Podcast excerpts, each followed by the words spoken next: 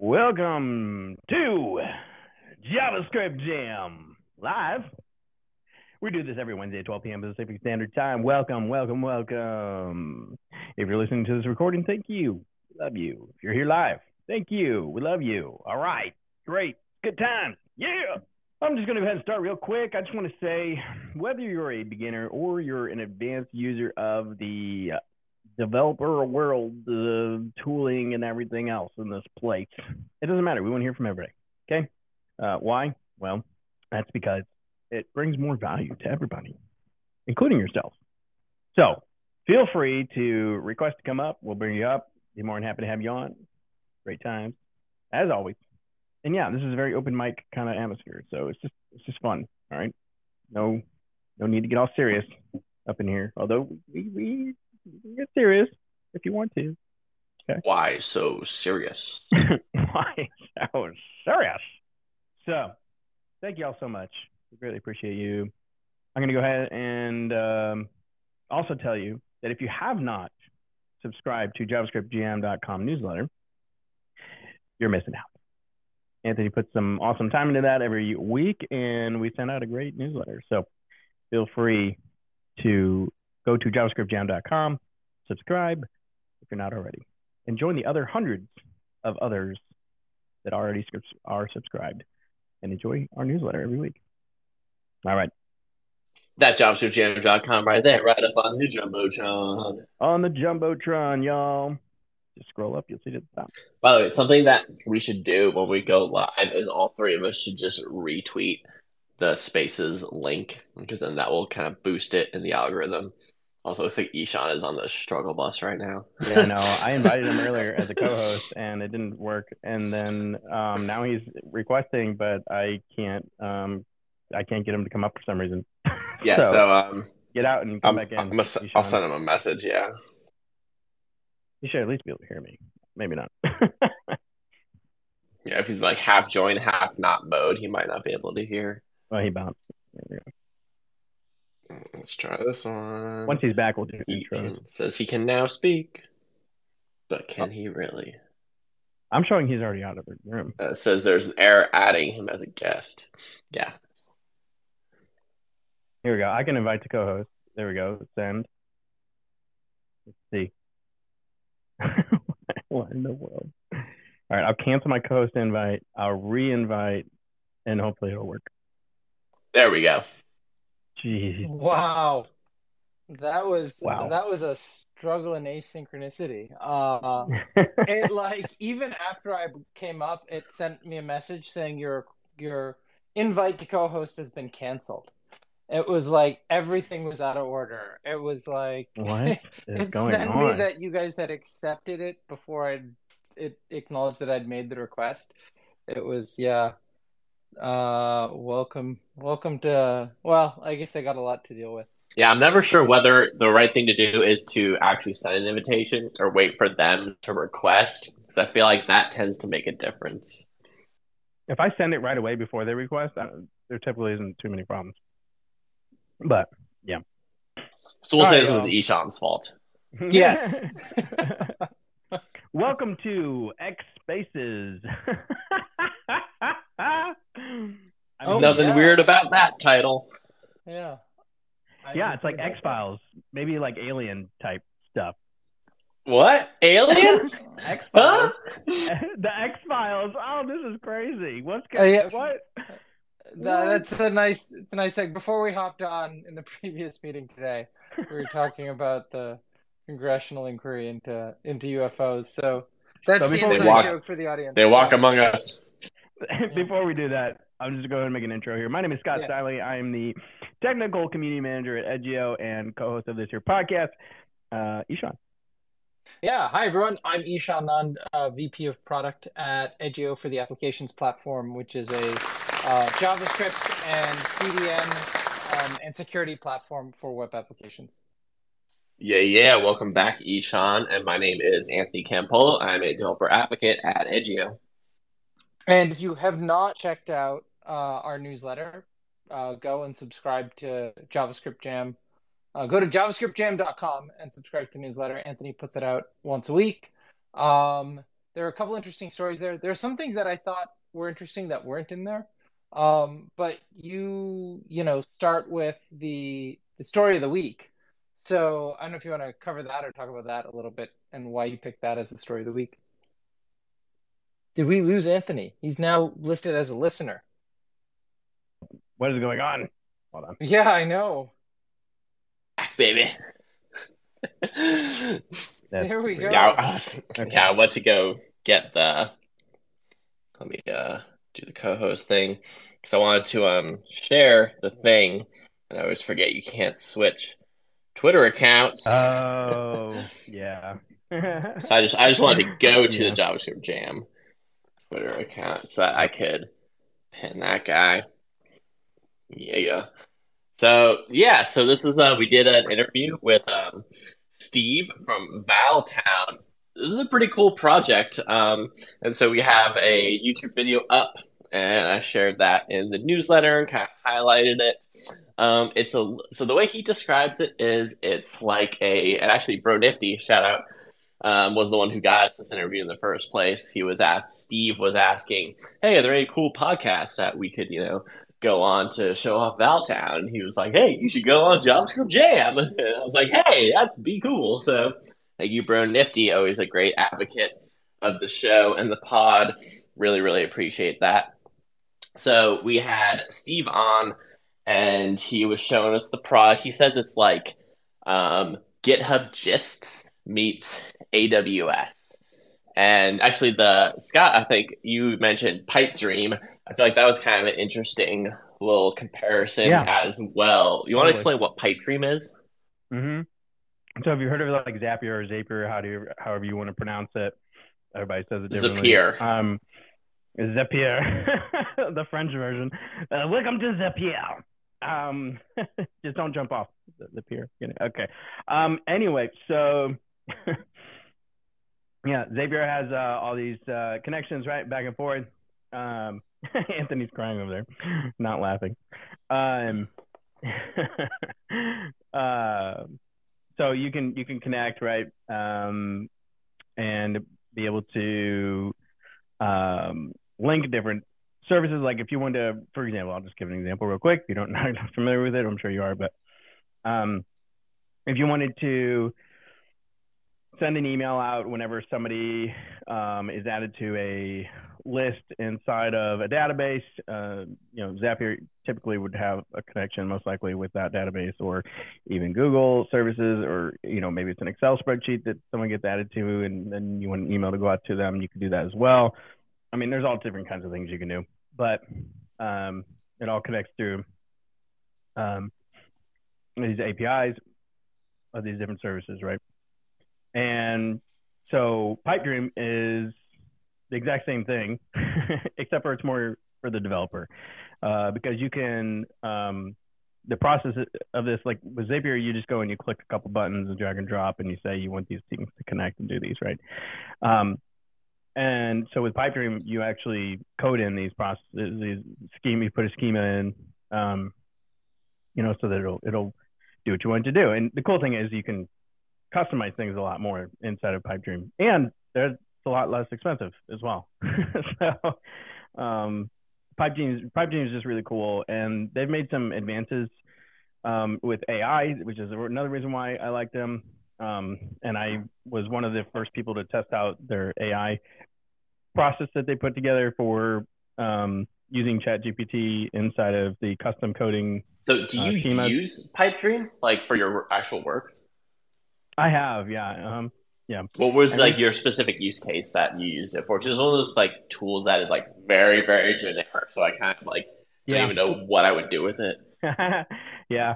Uh, well, so Zapier or Zapier, I use that a million times over when I worked with ClickFunnels and any other clients that I had with any marketing stuff. I mean, it was always in use for sure. But with Pipedream, uh, here recently, actually, um, I I just kind of stumbled upon them. I don't even remember how now, but anyway, I stumbled upon them and I really liked what they had and the process and everything. And then when they started doing this AI thing, um, I was part of I'm part of their Slack their Slack channel as well. So like, kind of talking through like helping them to um, get the bugs worked out on it too, which is kind of cool. Um, being able to to like mess with it and um, you know, be part of that. I guess it wasn't quite beta, but either way, it was fun. And so I used it for when we went to, um, for example, when we're going to be doing some stuff with JavaScript Jam and one of these uh, events that we are at, one of the many that we do. And um, I was trying to get like the speakers to um, say that they're going to do something with us. And so when I had a, actually, I, created a ClickFunnels landing page.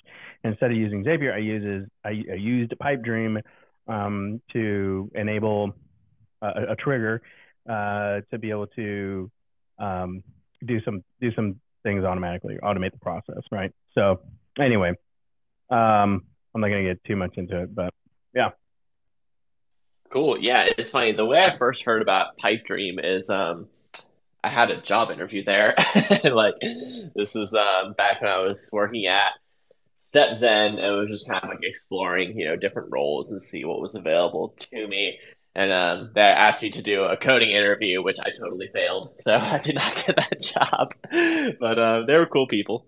This is uh, 2021 Anthony. He did not quite have the skills to pay, to pay the bills at the time. Well, um, you know this i want to go back to Val Town for a second. I feel like there's this uh you know whole space of you know i've I, I, let me take a step back. There's a category of software that i think Val Town sits in that is occupied by a bunch of companies that have you know come and gone over the years and I've, it's always you know, felt to me like this kind of thing should exist. And then I haven't seen one of them get super large. So, you know, the first one I can think of is this company called AppJet. Man, when did they come out? Um, they were a Y Combinator company in like let's see what it says in uh, they were in 2007 right and you wow. go to a website right you go yeah it's it's and it was this it was a web based you know application you know you'd write your code. I don't remember what language they support i think they supported javascript. Um, and you would run your code in a sandbox and you could just write your code and it would you know code preview publish very easily. And it was this idea of making it really easy for somebody to go and get started and run a program. And the other example i can think of this and there've been a bunch of them um, is you know joel uh, Spolsky, famous for Joel on Software, creator of FogBugz and Stack Overflow, um, and a bunch of others. He created, you know, he he had a really good blog post. Um, man, it must have been like five years after this. Um, maybe it was 10 years in 2017 saying it's really hard as a developer, you know, download packages and then to share that code and for somebody to run it is just a lot of work. And he's like, it'd be great if you could just go write code and just bingo, you've got your API. Um, and that became Glitch. And they actually pivoted most of, I think, Fog Creek oh, software. Glitch. Yeah. Glitch.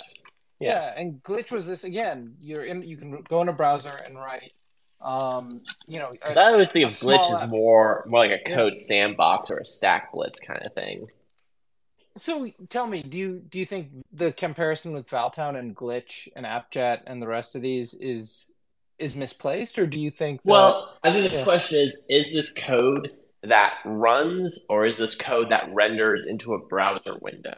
Like, is it a script or is it a website? That's to me is kind of the way I differentiate it. I haven't really used Glitch, so I may be incorrect that it's more like a code sandbox. Maybe it is more like a Val Town. I, I honestly don't really know. Uh, glitch was more like a uh, a Val Town, is my understanding. You'd write your code, it would run on the server, and they would they would run it. There, it would basically be a really quick way. I mean, in their case, they're using you know GitHub Gists as as um, let's call it the the mental vehicle and positioning, but it's it's the same thing basically. Let me go see what glitch is like today. Uh, they got acquired actually. Um, yeah, you get full stack apps that sleep after five minutes. You had unlimited static sites, but you could write full stack apps if you wanted to. Um, and but that that goes back to what I was saying. Like that's a website then, or like it's something that has a front end. Because like Val Town, there is no the, your the code you write doesn't have a front end. It's like a Node script. I think with Glitch you could do an API as well. Okay, so it's not like Glitch. It probably does both. Then it's like a Val Town and a Code Sandbox, and you can do so, either because it's okay. been around for so freaking long, probably that yes. they built in that kind of functionality. I mean, to me, the it's an important but also at the same time subtle distinction. Like you can return HTML or you you can return JSON. You just give me a place to sure, yeah. on the server. Yeah. Um, you're right. I guess that, for me, it's a question of like, yeah. is it like running npm or yarn under the hood to like like is there a dev server? I think that's to me that's kind of the distinction I'm making in my head. And is your understanding in in the case of glitch there isn't, in Val Town I, I, have no idea. I've never really used glitch. Okay. With with Let's Val Town, there is not though. There's no dev server at this point, as far as I can tell. What do you mean by a dev server, actually? Like when you run npm run dev, and then it yeah. like kicks open your website on localhost three thousand. Like that step does not exist in Val Town. I don't think. So uh, why am I struggling?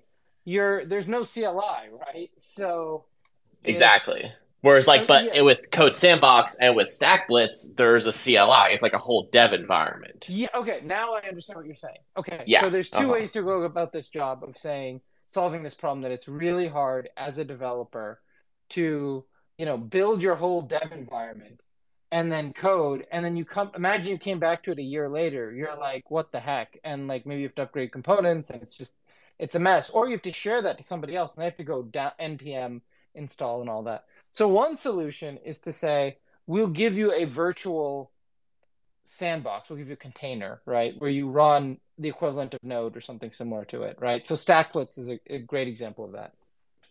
Um, and they they run that entirely in the browser. So, uh, the other way is to just give you an in-browser editor, and there is no, you know, you're not exposed directly to Node and the npm ecosystem unless you really want to be. Um, so Glitch and Val Town and AppJet are more of that latter category. So I think they're all the same. At least they're part of that category. They all meet that definition of there is no dev server. You're not in a true, call it generic node development environment, is how I would describe the distinction. Is that rephrasing accurately what, what you were going for as a distinction? Yeah. Yeah, yeah, yeah. that makes sense. Yeah. So um all of the like you could if somebody came expecting to npm install they'd be lost in a sense so these all meet that that criteria. There is no it's not a it's not a, maybe the simpler way to say it as i'm thinking aloud is one way to look at it is let me just recreate your entire dev environment in the browser. Another way is to say let me reimagine what the dev environment should look like browser first. Um, and i'd say appjet and Val Town and glitch are more of that latter um, they're they're more like a they're even less than a fiddle in some ways, right? Because some fiddles do give you access to npm if you want them. Um, so what's interesting to me is there's this whole category that I've always felt should exist. Um, and you can look at other things that are adjacent, like the Cloud9 in browser editor, which is kind of more category one, shall we say, the recreate the developer environment. Um, but none of them have actually turned into like their own large companies, uh, at least that I can think of. Uh, and I've been kind of watching this space casually, you know, since AppJet came out. Um, and... So are you gonna give Val Town a try? Oh yeah, I'll I'll I'll give them a test drive, and uh, I again I think feel like this this whole category should exist, but it doesn't have a you know uh, you know category killer like the the the king of its category yet and I'm kind of curious from a product sense why that is. Um, I'm curious if you have a read or, or a feel. Um, I would guess because it's such a generic piece of functionality that you can kind of do because like what Scott was saying is like there's things like you know just Zapier and then stuff like Pipedream. So I feel like people probably found platforms that allowed them to do self-contained functionality in a way that hooks into their platform. Because also, like, if you think of like the whole point of doing this usually is because you need an output somewhere. So if you need an output yep. somewhere, it may be in like Slack, and then you're just you're building your integrations like in Slack or or in Discord, and then you're like working with these specific bots and a specific platform. So So I feel like everyone has a bespoke way of figuring out the functionality they need to do. So they've been avoiding using like a generic platform like this. And so it's been tough for the generic platforms to get the kind of uptake they need to become a market leader. That's like my speculation. I have no idea if that's actually true or not. Interesting. Okay. Um, basically, they're too generic, and anything that is custom built for the purpose needs to be integrated into the the job to be done. So that would be my, that would be my guess. Yeah. Yeah. Um, I remember I mean, how I found out yeah. about Pipedream. How did you find out about Pipedream? Okay. So when I was building out that PDF reader with LangChain and um, you know, ChatGPT, and um, I was I discovered uh, this guy who's like knows Notion like really well. You've probably heard of him, but um, Justin, what's his name? um, hold on. I think I have him in my bookmark. I should at least. Um, just town. That's the type of joke I would No, make. it's not Justin at all. It's actually Thomas Frank. Okay. Anyway, he's like this Notion guru. And uh, did we lose everyone? I think uh, oh, that was weird. The, the oh, mute everyone button. That may have been me. Ah.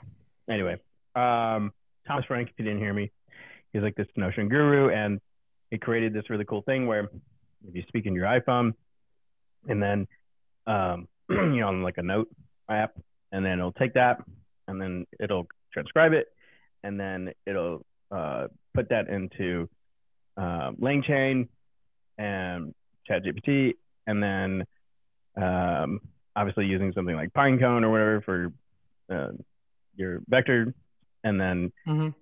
and take that and it creates these awesome like notes for you inside of Notion uh, based on what you just said. So if you have like this really cool idea, instead of like typing it out the note throughout the day, you can just like talk into your phone, and then it's gonna like create these amazing notes inside of Notion. Anyway, he was using Pipedream for a lot of the connections and the webhooks and things like that to go back and forth, and that's how I heard about Pipedream. Interesting.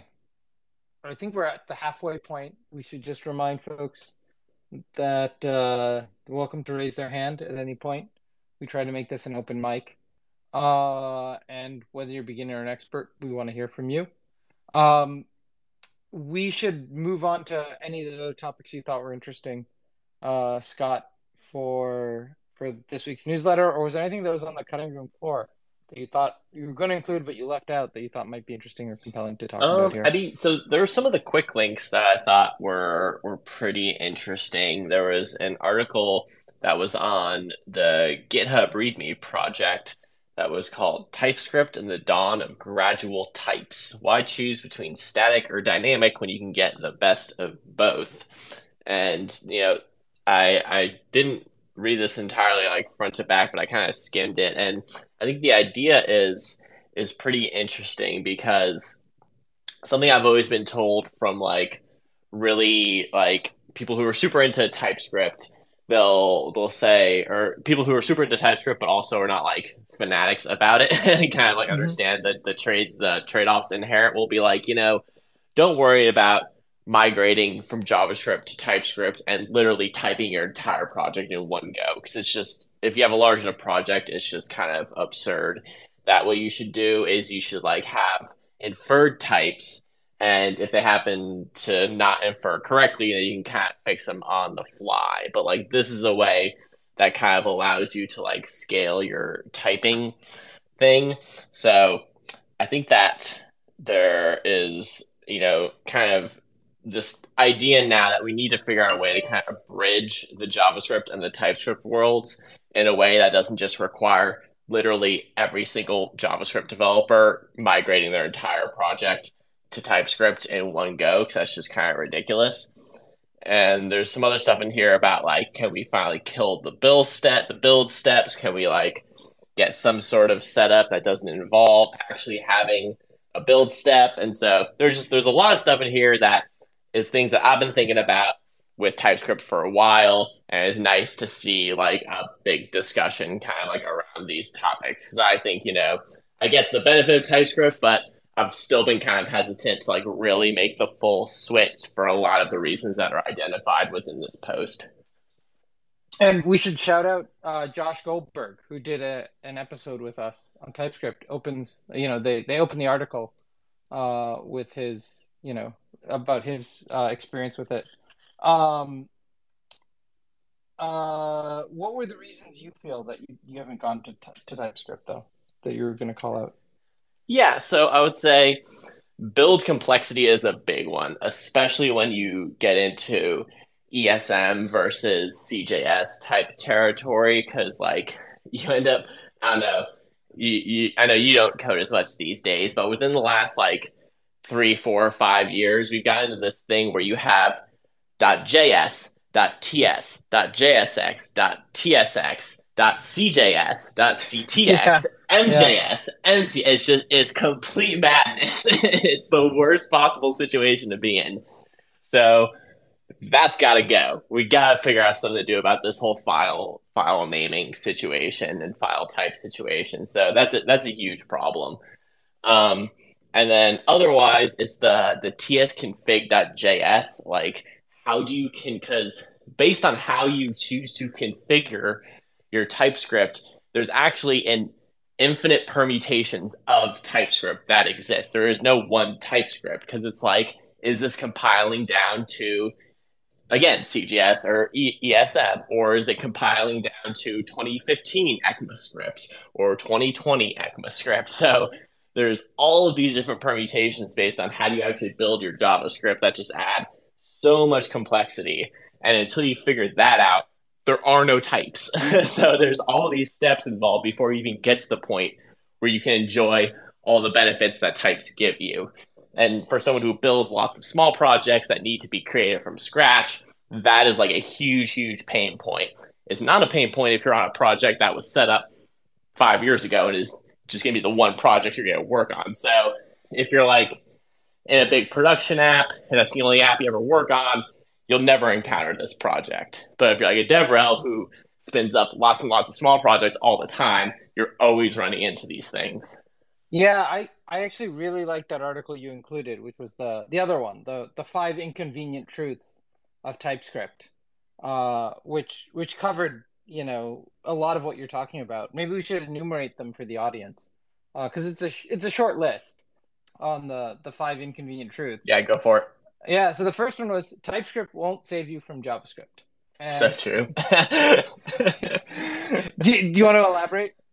Just like you know, JavaScript itself is a highly dynamic, complicated language that's always changing and, you know, adding new features. So no matter how well you type it, next year they may add a new feature that isn't even typable in the first place, you know? So I feel like there's a kind of fallacy inherent that it is even possible to type all of JavaScript. So I don't, I don't know if that's actually true. Yeah, and I guess the way to say it, I think it is a great phrase. It's like you'll see the yellow patches shine through the blue coating of static types. Like you can't, at its core, it's still got the ugliness of JavaScript. You know, um, maybe it's another saying it's lipstick on a pig. Um, so you can't. It's not like you can leave JavaScript behind, is how he describes it. Um, number two is Java's TypeScript adds complexity. Um, so you can have this, you know, gradual approach um, but you're still going to have a, a, lot of complexity, um, no matter how you do it. It's just you know now you've got a you've got a new set of concerns to think about. Um, number three was that uh, TypeScript is not type safe. Uh, number four was what you just type, touched on earlier, which is uh, TypeScript comes in many flavors.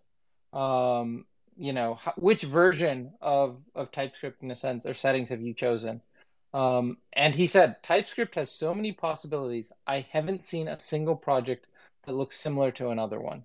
Every team figures out something different and uses a variety of tools to express themselves in TypeScript. And they all come with different features and trade offs.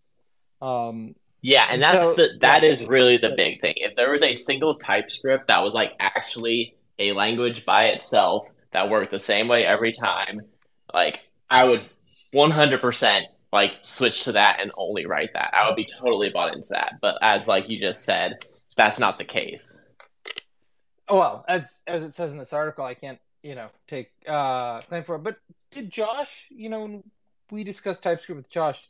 Did you ever touch on that at all? Because I feel like that's a it's an important. I did actually. I I kind of asked about a lot of this stuff and yeah, he he was saying like you know there is no silver bullet. Like you kind of just gotta work with this stuff, and eventually you find like configurations that he was he was like you gotta settle on a configuration with your team, and that's just kind of what it comes down to. And so I don't know if this is a something that can be fixed on an ecosystem level at this point.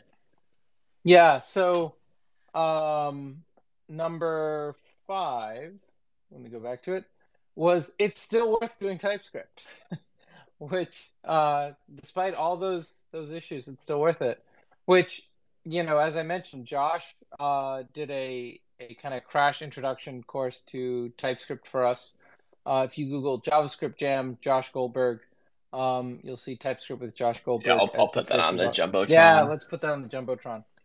Um, so, uh, despite all of the issues we talked about, it's still worth uh, learning. So go watch that episode to get started if you haven't started to embrace and get on the TypeScript train.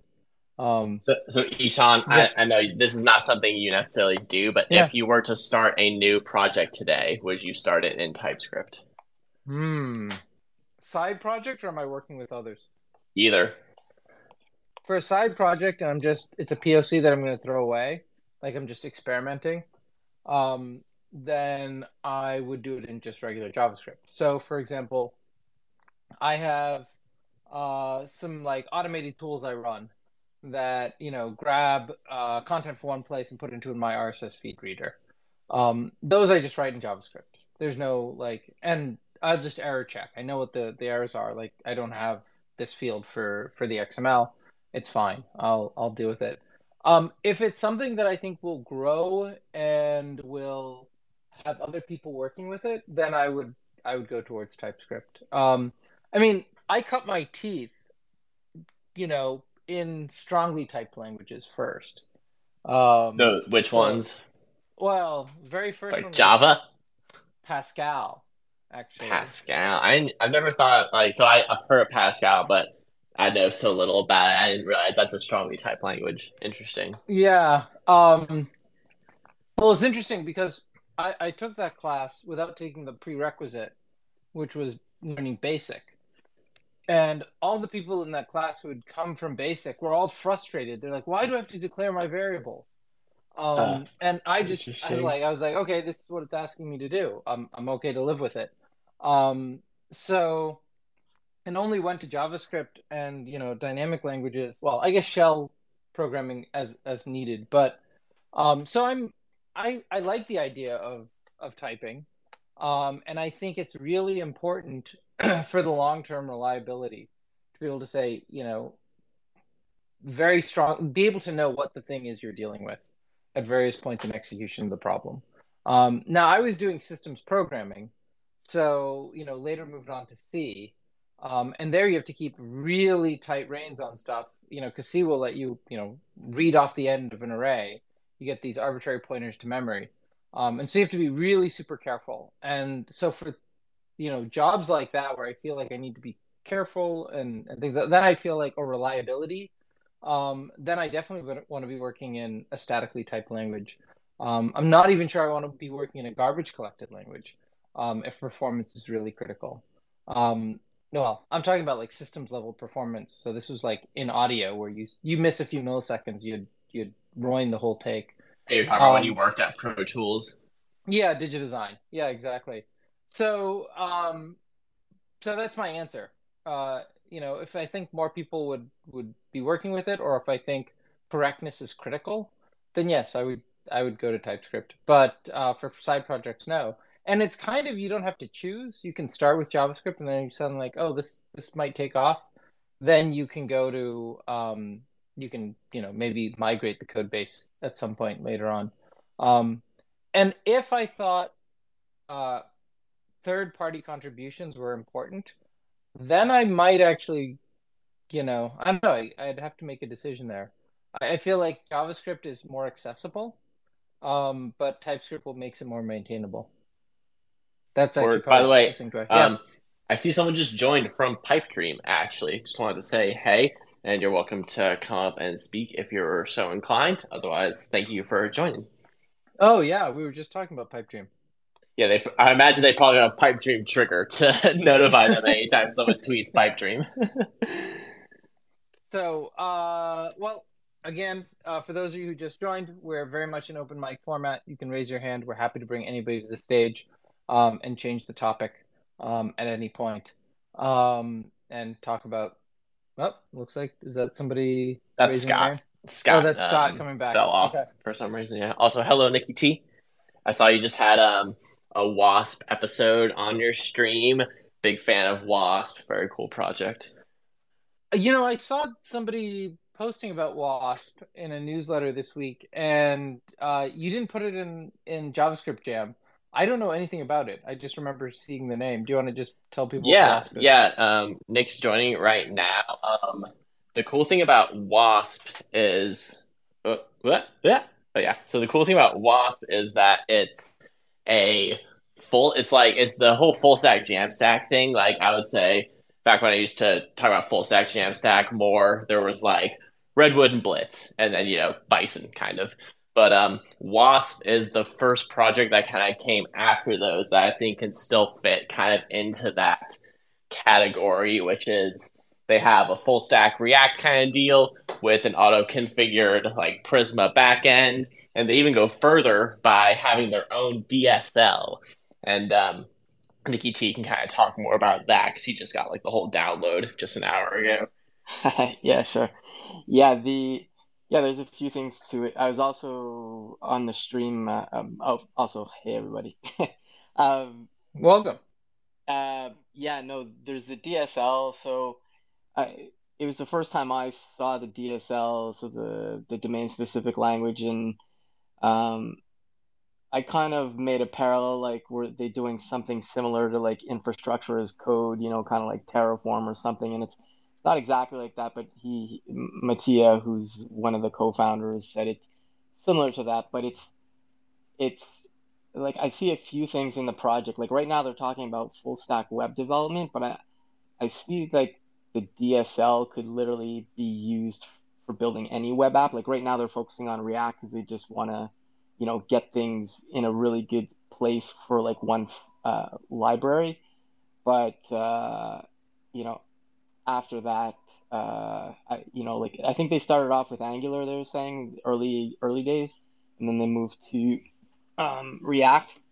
But the the DSL is interesting because like you, you have like a root node in the DSL, like the app itself, and then you can have stuff that you define like uh, like Anthony was saying. So you could say like here's my DB section and like my provider. By default, it's SQLite just so you can get up and running really quick. But then you you can say like, oh, I want it to be Postgres, and then you have like uh, Prisma, like uh, like Anthony was saying.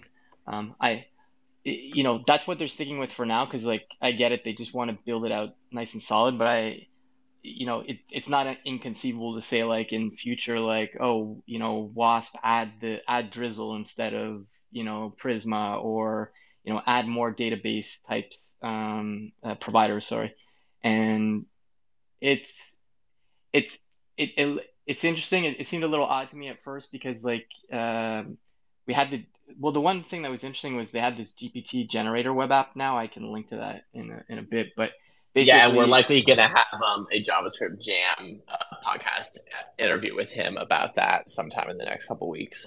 Okay, cool. Yeah, yeah, do it up. It, so basically, I, I went with one of like the stock project suggestions for prompting GPT, and they're using GPT four.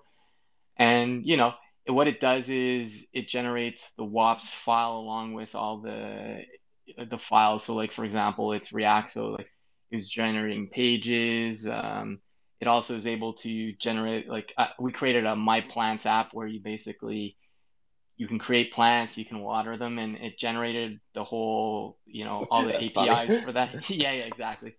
Um, and, and then the weird the weird thing if you're you know, coming from front end or, or, or Node or anything. There's no package JSON. It's the WASP, the main.wasp file. Which yeah, that super threw me off the first time I tried it. I was like, "What do I do? Yeah. There's no package.json." Yeah, well, I'm I'm curious about it because like I wonder because normally you have the package lock JSON to you know, you know, ensure that you have like the same dependency all the time. Although I guess like everything just runs through the CLI, so that is what understands whether you have the things you need. That's that's my guess. At least I'll have to ask him about that. Yeah, yeah, no, you, you do pretty much everything through the the CLI. So you do like WASP start to literally start the application uh, you can if you end up and you don't need to run the database if you're just go wasp start because by default it's SQLite. But if you start using Postgres, it requires Docker. So then you do like wasp db start, and then you can also run database migrations. Uh, you know, we I think we only kind of hit the tip of the iceberg, but uh, uh, th- I, I was curious too about the deployment story. So right now they can deploy to fly.io I think it's still a little clunky the the deployment story. Not not in a bad way. It's just it's still. Yeah, you remember you're on my stream when I had Matthias on also, and he was we were kind of struggling through the deployment step. We eventually got a static thing running on Netlify, and I okay. assumed all of you really would need to do is just kind of get the get the environment variable in there after that. But um, I think what they need is they need like setup commands to kind of do all that stuff for you still yeah, there's still stuff they could automate, but you know, early days. Um, I see Dylan's got his their hand up, so I'm. I'm yeah, Dylan, welcome Dylan to speak. the show. Go ahead and introduce yourself for our audience, and uh, feel free to say whatever you want.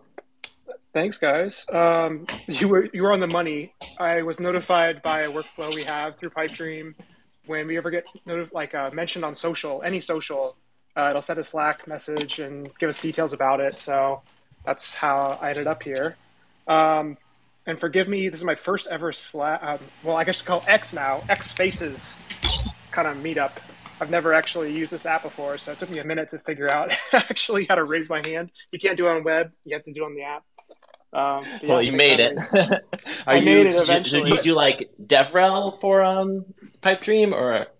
Yeah, that's right. I made all of their university course, like every single video. Um, wrote much, a lot of documentation and some features too, actually. But um, I'm on the DevRel side. That's awesome. Yeah. What were you gonna say, Ishan? Oh, I was gonna say, you know, two things. One is that that problem where you cannot join a space as a speaker from the browser is like the gotcha that happens. You know, sometimes when we have a, an episode with a prearranged guest, like 50% of the time we're like, wait, make sure you're in in the app. Um, I think we even got some old episodes where somebody joined and they, they were trying to join from the browser. So that's a classic one. Uh, and the second is like of all the companies that should have an automation in place that you described, it makes sense that the Pipedream does. So that's totally awesome that you guys have that. Um, so that's all I was going to say. But maybe we should give him context while we were talking about Pipedream, and uh, and and go from there. Yeah, I mean, we were kind of talking about these different platforms that have like self-contained runnable code snippets and um, Ishan, you were kind of speaking about how you feel like this is something that you've been following for a while, but um, you feel like you know there's hasn't really been like an industry like leader in it. But um, it seems like Pipe Pipedream is probably like the closest thing to that right now, at least from from my vantage. I don't know. I'm sure Dylan probably has a better read on the the competitive landscape of of the tool. But um, yeah, I'll, like you should mention some I'll, of the. Yeah, let me. Should, yeah, let, yeah, let me clarify. So I was taking a much more expansive view of the category. So I was looking at things like AppJet and Glitch, which are like arbitrary come here and arbitrary run code. You know, if if there was an exception to my my sim that I haven't seen one of these like Val Town or Glitch or um or AppJet, for example, become like massive categories. I you know, what Pipedream is doing, which is saying, hey, the connecting of the APIs is like a a well defined task in a space. I think there's a lot of companies in that category. I, I would say I don't know to put Pipedream in that same category of the other ones. The other ones are more like come here and build your app. Whereas Pipedream is more like come here and, and connect things, which I think is a different job to be done, even if they're still running arbitrary code that people provide. That makes sense. Absolutely. Yeah. So some of those I think of as like low code or no code app builders. Yes. There's a full UI presented to an end customer or accepts end customer credentials, etc. Um, whereas Pipedream is more like integrations. I struggle to come up with, come up with the definition myself, and I've been there for uh, a, over a year now. It's like uh, integrations as a service, but I find myself building like full Slack apps, for example, because the UI is the UI is built by Slack, so it's all over API. You could essentially build form submissions, um, you could make interactions, etc. Whereas, like something like AppForge, for example, it's also node based, and I'm sure they're on Lambda too, or some serverless uh, platform. But mm-hmm. they give the whole UI experience under your belt, and you have to basically you're basically building a, a web front end in addition to some serverless backend. Whereas we really kind of focus on the back end and then having these plug and play connections to make it really simple because I mean we all have to, to deal with OAuth heartbeats before refreshing OAuth tokens is a pain in the butt. So we manage that for you and you just worry about integrations. It's kind of like our forte. Yeah, that makes sense. That that makes sense. Um, and I think that's a really smart move. Um, I'm kind of curious. What do you think are like in the most popular integrations people are are doing on the platform? Oh yeah, there's. I mean, it's such. A, it's it's so interesting because we have these two separate segments of folks that are either uh, non-technical, but they're mm-hmm. using AI and our pre-built actions and triggers to kind of like mm-hmm. have a Zapier like experience. So that, for those type of people, you're seeing a lot of like CRM usage. Um, but for the technical folks, it's a lot of custom code and Slack and Discord, um, GitHub, especially like automating your GitHub CI easier than, than doing so with like the GitHub CI and doing YAML files directly.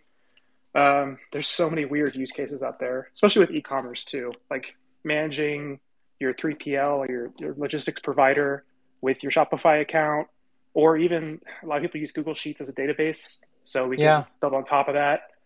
Um, yeah, there's it's just a weird, very very wide array of use cases, and I am surprised what people pull off with it all the time because I actually help with support as well. I get support tickets and get one on one with people and figure out what they're what they're using it for. Nothing really surprises me anymore anything more about it. yeah, it's crazy. Um, uh, that's probably the interesting part about this working for integrations platform is you get to see it's not it's almost like working for an agency in that you see a ton of different use cases and not just one product. I noticed you have a ChatGPT, uh, you know, connector. Uh, I'm sure that's probably getting some interesting use. Uh, and if there's anything you saw that was really interesting that leveraged AI and and Pipedream that you could talk about. Oh, there was one. He even did a GitHub repo example before we had a Git sync feature. I have to look it up. Um, go through our chat history. Um, I mean, kind of to self promote, but the what that we have yeah, a chat bot. sorry, we this just comes to mind because we have a chat bot that uh, runs within our, our public Slack, and that's powered by a custom embedding, and it is aware of all of our documentation, and it can answer questions um, within Slack. That's all through Pipedream. There's no actual um, backend besides that. Mario. Yeah, it used to be called Mario. That was the original me. name. Yeah, back in the day. Uh, we've changed it to Pi um, due to branding collisions. I can't believe someone else uses the name Mario. I don't know. It's crazy. Um, what were they thinking? I know. like I was thinking, like, well, Pipedream pipes Mario, but um, you know, a month later we realized that was a bad idea. Um, so now it's Pi, but um, coming up soon is a better integration that actually writes code for you. Uh, if I could share GIFs I would in here, but I can hardly join as a speaker. I don't think I can figure out how to share a GIF on this channel. Um, yeah, the the best thing is like you could just drop a a reply under the the space itself, like on the bottom right. There's a, a way to to do that. But um, while you're doing that, Bro Nifty, what's up, man? Did you have a, a question for Dylan? Oh, hey, yeah. Um, hey, Dylan. I um, I was just you stimulated a thought while you were talking, and um, I remember uh, working with uh, Pipedream, and it reminds me of other low, no code or low code tools like Node-RED and Stackery. And it seems like I have like so many, so many bookmark folders and so many bookmarks and different different things and stuff. And like it seems like a lot of my no code, low code stuff is related to backend. And uh, it kind of seems like it makes a lot of sense. What, what, what, when you were talking, you were kind of making me think of something like a um, uh, a universal a universal substrate for for integrations, almost like like uh, you know when you have those like you, you get those um, in science class when you have those those full those uh, those types of uh, notebooks with the grid rather than just like the, the regular notebook lines but like the grid whatever that's called you like you, you like make uh, or, or, or whatever. I, I don't know. I'm, I'm going off in the deep end here but um, uh, I, I, should end I should terminate this in some kind of a question. Um, I, I was not able to get Stackery to work for me and I haven't really gotten deep into Node-RED although it seems really kind of neat and I've tried Pipedream and and it did work for me um, among out of all three of those out of all three of those. Would you say that um like no no code in general in terms of like no, let's see in terms of no code do you i don't i don't know exactly how pipedream works would you would you say it's can be a good idea to to let the uh, developer get into to the lowest uh, grain uh, give them access to the actual code that the no code tool is writing yeah absolutely so we're kind of unique in that other other platforms like Zapier or Make. Um, I haven't used Node-RED myself, but those two come to mind because they're more established for no-code use. Um, they do not give end users the ability to drop down into code, whereas we're that like that is the first class citizen is code. But I don't know if you've ever used Pipedream since we've launched version two of February last year where it says like define component within the code step. That is literally the same DSL that is powering the pre-built actions you use. And all of our code is open source, which is kind of different from Zapier as well. So you could fork our repo, you can make adjustments to someone else's action, redeploy it to your own.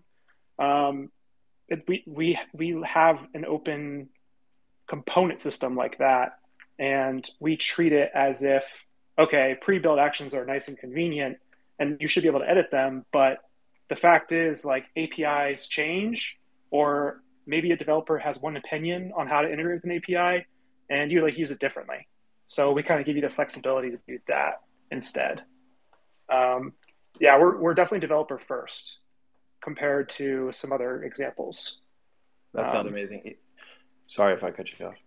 No, no, go ahead. I was, yeah. Oh, okay. I was gonna. Yeah, that sounds amazing. Uh, it's probably might even be a good idea for for marketing segments and stuff like that to distinguish yourself between like developer first or like consumer product first or whatever. Like you're going for the end result or you're going for like help uh, to enable builders. Obviously, you Pipedream are, are enabling uh, the developer first. Yeah, I remember the the kind of take I, I, I felt like when I was interviewing there that it was a pretty code. It was something for coders. Like you could probably figure it out if you didn't know any code, but that really, if you want to really get like the most power from it, you'd be like writing some like node scripts or or stuff. But um, Nikki T, you dropped something about Yahoo pipes. I never heard of this. What what is this? it, it's it's it's older. These are it's from like the early 2000s. Sorry if there's a bit of an echo. There were uh, my basement flooded and uh, everything's empty now. So, um, but uh, yeah, it was just it, it's this is this uh, idea of literally you would see these little pipes connecting, think like Super Mario and stuff, and you, it was just really a way to create a workflow to say like getting my data from here, going to here and it had this whole visual aspect to it. And I, I, the reason why I dropped it is I was just curious if if the name Pipedream came from something like that. I just wow, you have a really really good memory. Um, so yes, there is some connection. So the original team that built Pipedream is the same founding team that built a startup called BrightRoll that was okay. acquired by Yahoo. I mean, oh, this was okay. a while ago. So there is some overlap with Yahoo and the Pipedream team now. Um, they've worked together for 10 plus years now. So they might have had a small hand in pipes. I've not, I've not asked about the history that much. I've only met in person a couple times. That's on my list of to dos because I've noticed that as well. Like people are mentioning pipes. I never heard of it either. Um, but yeah, there might be some history overlap there. Okay, cool. No, I, I just I didn't realize that, but it was just a, a project I remember from like the early 2000s. Yeah, that's awesome. Good. Good I, re- deep I remember I remember pipes from from back in the day. Um, yeah.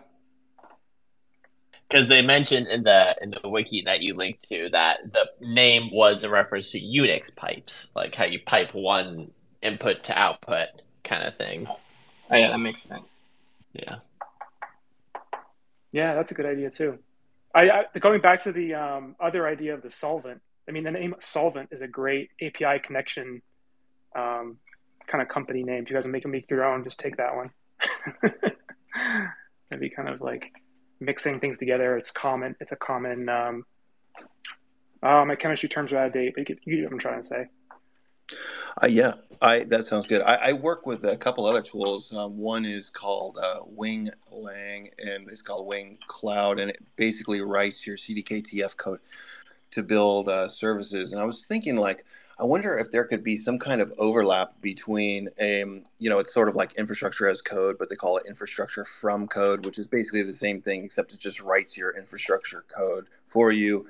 Can you combine the app and the code together? It's kind of a novel uh, thing. It's just coming out, it's pretty pretty fresh. But I wonder if there's overlap between something like that, which creates cloud native services, and something like Pipedream or one of these other backend no code or low code tools that will allow you to connect and integrate with other services that are not necessarily like in the AWS cloud or GCP or, or Azure or something like that, but something like uh, I can't think of anything off the top of my head, but but any anything like I wonder if there's there could be something that uh, that connects these two and that allows them to work work together. We just I'm just I was just kind of just spitballing here. Just thought it was interesting. Yeah, that's interesting. Well, you in theory could try to do it. Uh, we don't have the actual running functionality open sourced, um, but I suppose you could use that tool that you mentioned. Um, SST is another one that kind of is. It's more like front end framework focused, but I guess you could combine that. Yeah, with we've had repo. Dax on the show quite a few Oh, okay. times. Yeah, good Cool. friend. Yeah, something like that. Um, but I have to admit, like integrations alone is a huge, huge problem. Trying to create a standard API that can be mix and match with any service is hard enough, and then trying to layer on top of that a um, a framework to orchestrate your infrastructure that would be uh, that would be impressive to handle both at the same time. Yeah, almost like you, almost like if somebody were ambitious enough, they might just kind of pick a lane and like be really opinionated and decide to put those layers together in a really specific fashion. And like you could create, maybe even create a meta framework that allows people to do various concoctions off of that. And like just because you want to pick and choose your integration, everybody wants payments, everyone wants storage, everyone wants, everyone wants a CDN. Um, yeah, so I don't know. Yeah. Uh, oh, off You know, off payments, uh, auth payments, CDN storage. Um, everybody needs that's universal, I think. So like, I don't know. I'm just. But, yeah. Yeah. that, that's all. That's all for today. It was nice chat. awesome.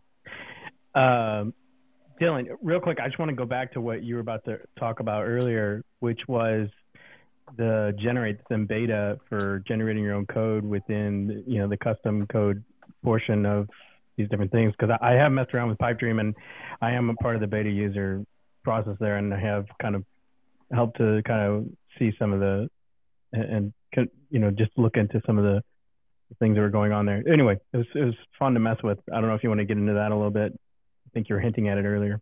Yeah, it's actually I was actually working on it today, helping with the UI part. Um, it's very close to being released. Um, well, this new update, and I'll, we'll be able to show share more there. But it is it is a different AI than what's powering Pi.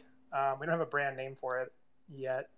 I'm not sure if we will make one, but it's more it's tailored specifically for code, so it won't produce any general Pipedream answers. Like if you ask Pipe, if you ask Pi, for example, like what is a source, Pi will give you will give you a, like a, a layman's term definition of a source and how to build one with links to the documentation. Whereas this particular feature only knows about code and it's already been trained on all of the um, API docs that we connect to. So all the thousand plus services that we we already have integrations for, uh, you can ask things like today I, I asked it, I said make me a front uh, action that will update the tag of a conversation based on these three attributes, and I listed what what condition should trigger a tag on in front, which is like a customer service uh, email email system and it built that code for me in the Pipedream format, and you can run. Now it hallucinates, of course, from time to time about API endpoints that don't exist. It sounds really nice, but sometimes it can miss. But it's a great kind of like scaffolding to not worry about how to authenticate, um, etc. And like finding the the basic API route uh, format, like the other API API routes are formatted as.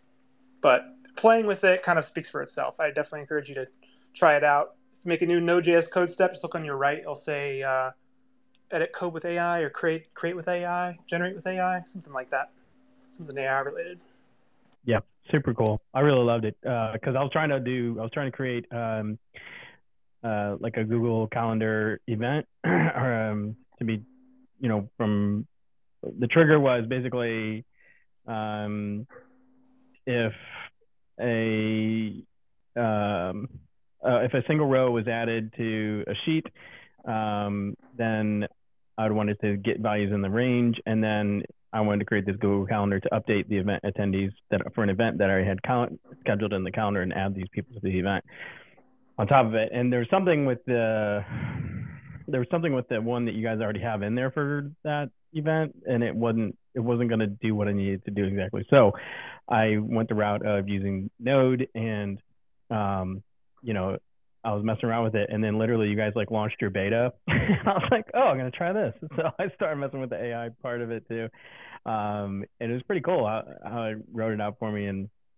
and there was a lot, there was a few things I had to you know change and things like that, but it, it was pretty cool. Yeah, it was, it's awesome. I love what you guys are doing there, and you know, kind of ahead of the game. I feel like with uh, some of that going on there. So it's cool. That's so cool. I mean, yeah. Sorry you had to like go through the pain of reading. oh no, it was fun. API docs. It was That's fun. the worst. That's the worst API documentation I think I've read in a long time. It's it was fun it's though. so hard to understand. Um, totally. Well, that's cool. That's cool. Yeah, I, I experienced the same thing where it gave me the wrong app name. For example, it said front and not front app, which is the correct app name in our system. So it's like you have to be diligent still. You can't just be that lawyer that submitted his um, arguments to court using ChatGPT. I'm not sure if you guys saw that. Oh my gosh, I read about that. Jeez. Yeah not like oh that. Oh you can't just God. run. Yeah. Expect it to work. Worst.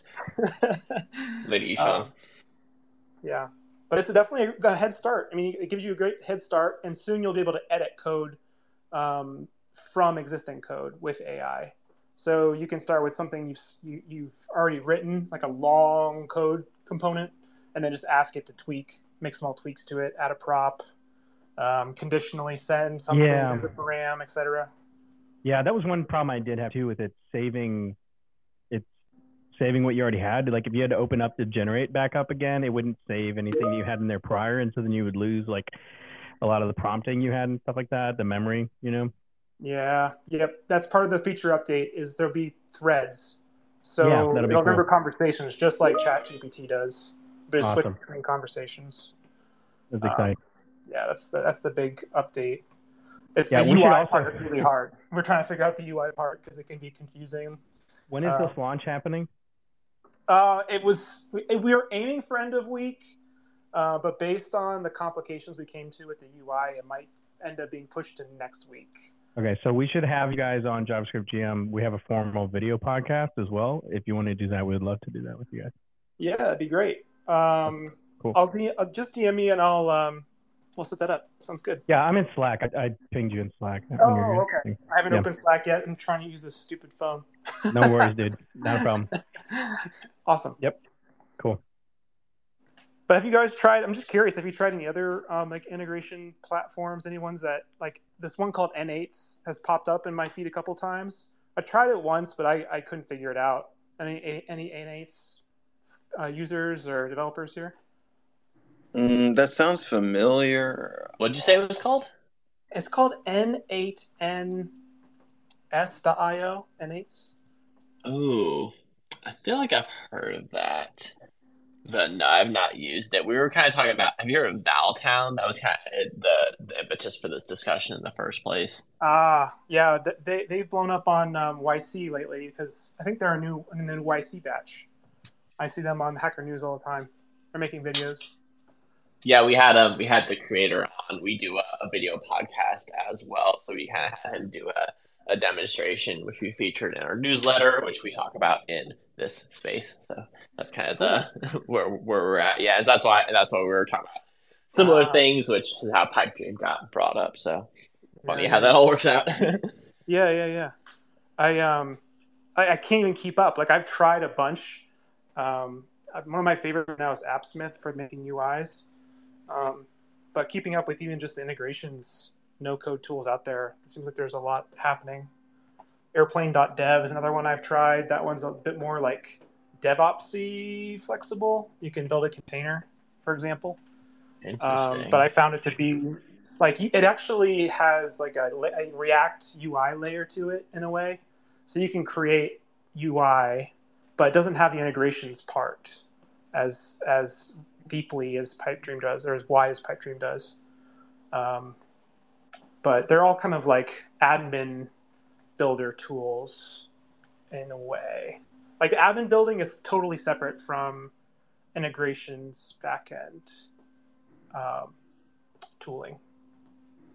Yeah, yeah, Dylan. The um, airplane. I've checked that out. I haven't gotten that far into it, but I, have been meaning to to look into that. Yeah, there's definitely a very there's a big difference between uh, the front end low code stuff and back end low code stuff. I feel like the front end really is too limiting and locks you in unless it unless it's something like uh, Codex where you can drag and drop and it writes the code for you. It's tr- or Builder. Builder does the same thing where like you can drag and drop or click and uh, edit right there on the interface and it actually uh, updates the code.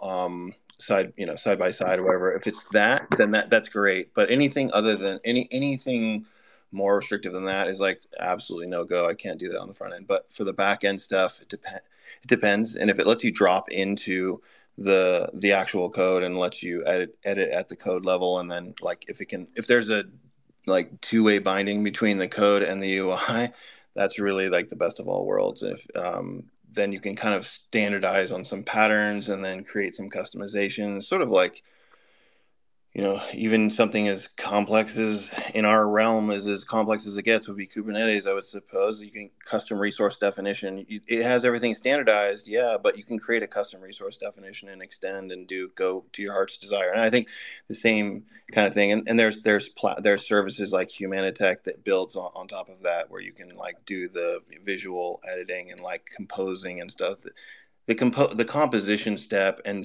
getting the visual uh, representation of of the uh, resources and their linkages and how those mappings are defined in some kind of window that is represented that's the hard part because it's the mental model of being able to like you can't like nobody can keep all those variables in their head simultaneously. You need some kind of visual representation and like seeing it all in code it's going to be like lines and lines and lines of code so many lines of code there's no way to keep track of all that. So it's like visual is the only way so uh, I hope I didn't ramble too much, and I hope I made my point there. But yeah, I just wanted to chime in. Front end, back end, totally big difference. Uh, front end to mostly front end, mostly to to restrictive. Back end is definitely the way to go for no code, but you got to be able to drop into the code. That's it. Huh. Yeah, it's funny. It seems like tooling depends on your preference. Like if you really like the control of the front end, you're going to be using a service that builds APIs out for you. But vice versa, if you're more of a back end comfortable person, I'm just trying to drag and drop UI components and call it a day. Um, like AppSmith, for example. I wonder though, like if you guys had to gauge your current development stack of percentage of it being low code tools or no code tools versus like actually operating, um, I don't know, like a framework or writing uh, little Node.js apps. What, where do you think you're at? Like 50% no code, 50% code? Do you think it's changing and trending in one, in one direction or another? I would say it kind of depends on what you're building, like, you know, um, generic answer. But for me, I'm like, as someone with a blog, I have like a framework that's a static site generator, Astro. And so, like, I write everything in Markdown or I can make some Markdown HTML, gets turned into HTML, HTML and then kind of does whatever it needs to do. I'm not really using a whole lot of no code tools right now, but that's because, like I'm saying, I'm just publishing content, you know? Oh, okay. Yeah, for that case, that makes a lot of sense. I mean, my blog is still written on Jekyll, and there's no reason for me to play around with any, any deep cut. you know, I actually know the creator of Jekyll. Oh, that's awesome. isn't he one? Isn't the Jekyll guy one who? Uh, did, he's he's the uh, he's the uh, Redwood. Tom Preston Werner, yeah, creator of Redwood, creator of GitHub, GitHub. creator of Jekyll, creator of Toml. Yeah, he's a, he's a good friend to have. That's quite the resume. Yeah, it's pretty it's pretty neat when your when your uh, username is the first one on the GitHub user list uh, for the API. Yeah, if you hit the GitHub API user list and you like ask for the first ten users, he's the very first user ever. That's awesome. Redwood has one, once been interesting to me, but I haven't had a chance to, or like a reason to actually do a hello, you know, like a, a start project on it. Give him a reason, Anthony. Give him a reason. because it's the best thing ever. yeah, I would say the reason is if you want to build a full stack and you're like you're you're craving that that Ruby on Rails experience and you yeah. just can't get it from JavaScript, then Redwood is your is your framework. Remember Sails? Sails was supposed to be that. So we actually we've had the the person who has now taken over Sails, which um uh Kelvin, he now has been on the show a couple times talking about Sails. Yeah, Sails seem to never quite get there in terms of either the community or, or the the front end integration. I feel like they didn't go deep enough into like really making it work with things like React and Vue. You can get it to work, but there's not like a good path there. Whereas like Redwood, it's like it's front end, it's back end, it's full stack. You got your React app, you got your GraphQL. We'll do that all for you, like from a single command. You got your app set up, kind of deal. That's awesome. Yeah, I my original, you know, probably like most of you guys, like the original background was Rad frameworks like Laravel, Ruby on Rails, and I just haven't seen that come up in the Node world quite yet. And Redwood seems to be like the closest thing yet. There was another one I can't remember the name of up top of my head. There's um, Redwood, Create T3 app, and Wasp, I would say, and then Blitz, which has kind of fallen off the radar a bit. I know the guy behind Blitz. He lives in Ohio here with me, so I see him around. Oh, cool. Yeah, you know Brandon. Yeah, Brandon. Brandon's a very good friend of the show as well. Yeah, we, we know all these people, so we're, we're pretty plugged into the JavaScript framework world. That's kind of like our, our scene. Yeah. He's at that conference right now. Awesome. Sails. one thing about Sails. yeah i did uh, land on Sails one time when i was deep in the guts of self-hosting supabase and it was the admin interface for managing the reverse proxy kong. Kong uh, um, uh, reverse proxy gateway mesh thing whatever. So so it gives you a gives you an inter basically an admin dashboard to manage kong uh, and all your integrations for Kong. So um, yeah, usually in order to set yourself apart in this industry, because there's so many, you have to have like a killer app for something, and then everybody's like, oh, ooh, shiny. But not a lot of people are managing Kong, so probably not a lot of people are landing on Sails.js. I personally have not used uh, Redwood either, although I'm really excited to try it like at some point, like hopefully in the near future. So I'm gonna definitely want to check that out, and I do want to check out Sails a little more too because Matija was on uh, was like a Sails conf or something like that, and like he was raving about it. So whatever he thinks is pretty much uh, golden in my books. So. Really? Okay, cool. Yeah. I didn't know that. Yeah. Awesome. Adonis was the other one I couldn't remember the name of. Adonis was another Laravel. Yeah, yeah, yeah, yeah. Adonis is one that when when we had the Sails creator on, I was saying how Sails and Adonis were kind of like what I think of as the more old school, like REST based kind of full stack JavaScript frameworks. Because that's where Redwood's a little different. Is that uses GraphQL. So if you're not super into GraphQL, that can be kind of a sticking point for some people. But I would caution people that it makes GraphQL way better than you would expect. If you had uh, frustrations with GraphQL in the past, Redwood is designed to solve those specific frustrations. Ah, uh, okay, nice. Yeah, that's probably the main sticking point is where I try to I'm a progressive kind of guy. Like, give me the the simplest Express type thing, and then build on top of that until I need to like wipe it with a real framework. But mm-hmm. yeah, but it's kind of funny. Like, it's almost like uh, DHH talking about when he was first building Rails. They're like, okay, our like our um, it wasn't Basecamp. Our SQL SQL server is getting to the point where you need to do a sharding, but the, um, acceleration of memory, how cheap memory was, eventually they just you know leveraged AWS to finally just keep leveraging up the um, instance size, so they never had to shard. And I feel like that same kind of thing is kind of happening to JavaScript in a way where parts of, or not JavaScript, but like just full development frameworks, and that parts of the apps are just being like chunked away. Like you used to have to write authentication by hand. Now that's optional. You used to do payments, uh, well, deeper payment integrations. Now Stripe is doing more and more subscription management, for example it seems like the full stack framework is becoming debundled um, into services if you want to. Um, so you don't have to reach for a full stack framework as much nearly anymore. It's definitely um, true. Yeah. And then as long as you can figure out how to piece all that together, you're good. I would say like the the real value I think for someone like Redwood, and this this seems counterintuitive to people because it seems like such a complex bundle of tech, but I actually think a full stack framework like that is really good for beginners because even integrating something like Clerk and then Stripe, it's like it's easy for a developer, but if you're a total beginner, even that is still pretty complicated. So I think that's where the benefit of like a full stack framework oh, comes yeah. in, where it's like if you're someone who's been using no code, low code, and you're like, I want to like get into coding, but like I really don't know how. Like that's what I recommend people check out these like highly integrated full stack frameworks because like they can be really valuable. And if you're someone who like can code really well, it can still be valuable for you there. But I think that that's something that I try and push is like I learned Redwood as someone who really had very little coding experience. I was able to get up and running with it and have a full stack framework in a way that I couldn't have done without it.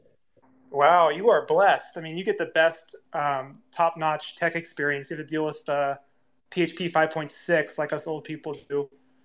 Like that yeah, was yeah, I, I, definitely lucked out there. That's so cool. Yeah, I think.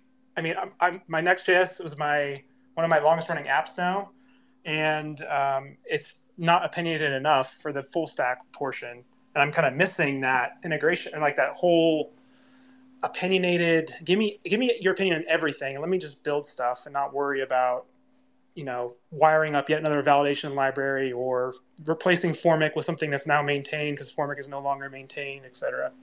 Um, those days are kind of missed in the node world. I don't think they ever happened in the node world, node world now that I think about it. It's always changing so fast.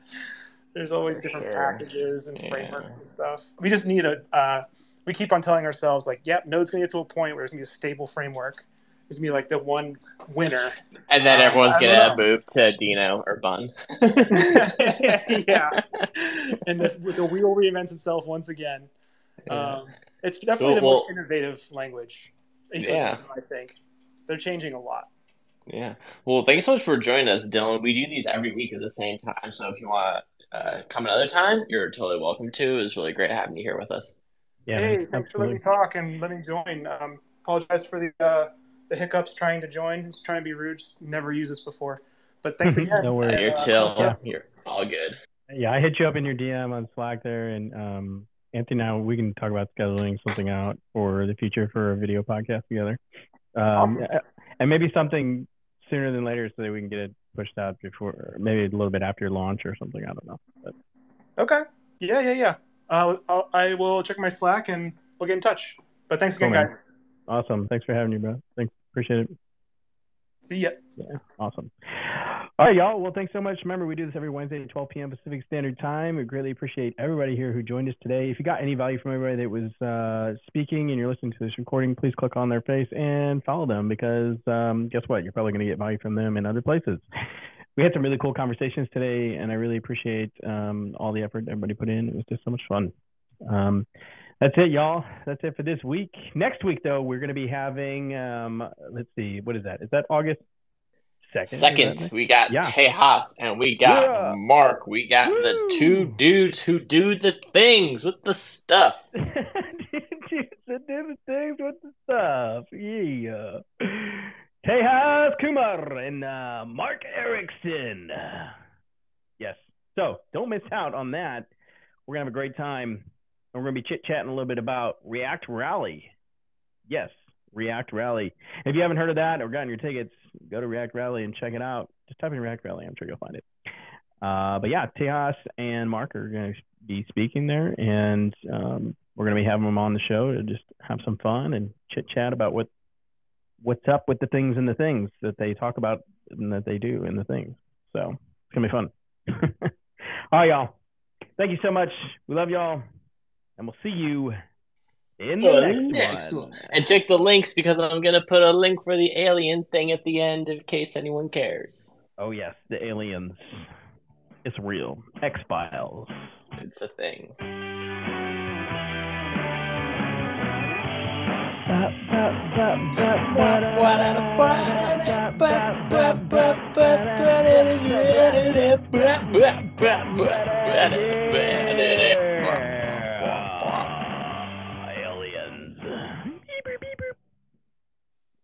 This is not a recording. We are taking over the world. Aliens